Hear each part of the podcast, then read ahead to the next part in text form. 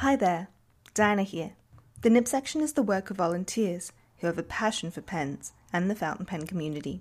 If you enjoy listening to this podcast and would like to support us, go and give us a rating on iTunes or share us on social media. It helps us to find new listeners.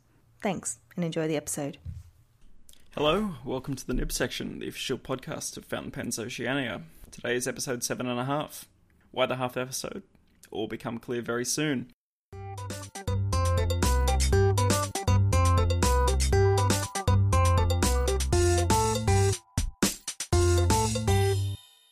I'm Max Schumacher, and today I'm writing with a Pelikan M200 Cafe Creme with a broad cursive italic nib.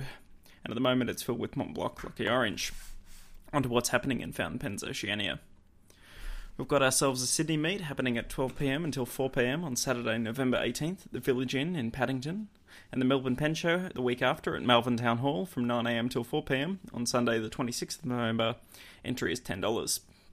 Show hosts Tavit, Mark, Sophia, and Jean will be there and will be likely up for a meet and greet if you're at the show. I recall last year there was a big dinner after the show, and uh, everyone who went had a really good time. Now, unfortunately, we're going on a short hiatus for most of November, likely coming back around the 21st due to some producers and hosts' personal lives. We'll be returning in episode 8, Nibs 101, featuring Sharon, Chuck, Tavit, and possibly myself. We'll also have some news and a recap of the Melbourne Pen Show in the episode after, and our recommendations for a fountain pen related Christmas gift, possibly the same episode. On to news and new releases. We've got a very Aurora centric episode this week, which suits me quite well. Images of a new Aurora Optima model have been posted on their Instagram with a model they're calling O Sole Mio. It looks a lot like a Delta Dolce Vita. It's almost uh, intellectual property thief uh, theft. It's got a black cap uh, with the orange celluloid uh, barrel and a black blind cap and section. And uh, this time they've got rose gold trim on it. As always, it's a piston filler with nibs ranging from extra fine to double broad, and italic and stub options, and some oblique broads and mediums at certain retailers. Edition numbers are yet to be announced. The only place I've found prices yet was Iguana Sell at 700 Australian dollars, a very good price for an Optima. If you're after a Delta Dolce Vita but annoyed about their QC and their possibility of service in the future, this may not be a bad option. The second Aurora released this month is the 88 Marte, which I mentioned a few weeks ago in the news. It's a bright red Auraloid with a black section and a uh, black blind cap, again with rose gold trim, comparable to the Nebulosa and the Sole, their previous model. It's limited to 888 pieces and priced at 720 euro at La Couronne Comte. Again, nibs uh, ranging from extra fine to double broad, with italic, stub, and obliques at certain retailers. Compared to the Nebulosa and the previous Sole model, it's not quite my cup of tea, and I'm generally not a fan of red pens, but the rose gold really pops on this. The third Aurora release, and the one I'm most excited for this year, is this year's uh, Aurora Optima 365. They're calling it the Special Blue or the Calendar. There's about three different names at three different retailers. It's a lovely shade of blue um, with some green and purple elements in this sort of chunk auraloid, and a black section with, as standard with rhodium trim. Limited to 365 pieces, one for each day of the year, and priced at 660 euro or 545 without value added tax, again at La Couronne Comte. The nibs are the same as the previous two that I mentioned. Compared to last year's 365, or actually 366, the Abissi, which had some QC issues with the Auraloid, this one looks a lot better in natural light. This is probably going to be my big pen purchase this year, along with the Visconti Corsani Octagonal if I can get one. The fourth Aurora release this month is this month's uh, 88 Minerali, the diopside, which features bright green Auraloid on the cap finial and the piston knob with a clear demonstrator barrel and rhodium trim again.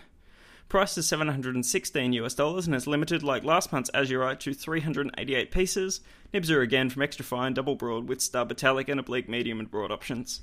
Compared to last month's Azurite, I don't think this one's as nice because the green's not dark enough for my tastes. The fifth and final Aurora release is the second part of their Dante Alighieri Divine Comedy series, the Purgatorio. It's a blue lacquered body with silver trim, and the bands have engravings of laurel leaves on them. The same nibs used in the Optima and the 88. It's limited to 1,265 regular edition models, which commemorates the uh, year of birth of Dante Alighieri, and 19 special edition models with sapphires set into the clips. Compared to the previous Inferno model, this one's a bit more understated. The Inferno was very eye catching with its bronze trim on a black body with red accents, and this one's a bit more muted. Now for a bit of sad news. Italian pen company Delta are closing their doors according to Yafa, the US distributor.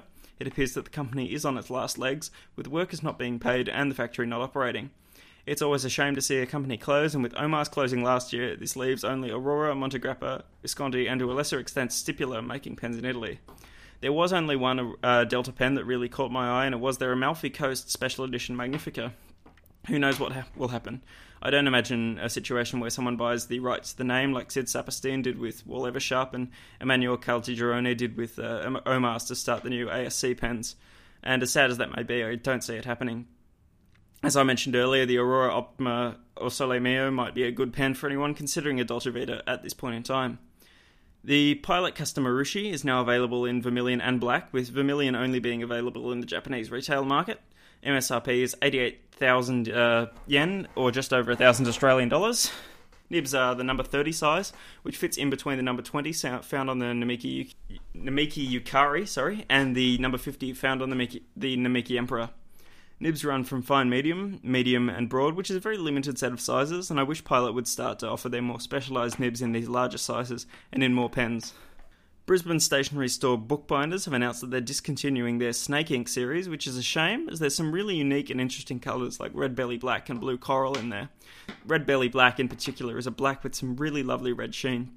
Uh, this change leaves just Oster, Blackstone, Toucan, and Van Diemen's making ink in Australia, which is admittedly quite a good range for a country as small as ours, but it's still a shame to see them go. That's all for this week. If you'd like to give us an iTunes review, that'd be lovely. You can discuss the episode on our Facebook page, follow us on Twitter at, the Nib Section, or email us at the Nib Section at gmail.com. If you'd like to follow me on Instagram, I can be found at MaxSchumacher98. Have a good one, and we'll be back in late November for episode 8.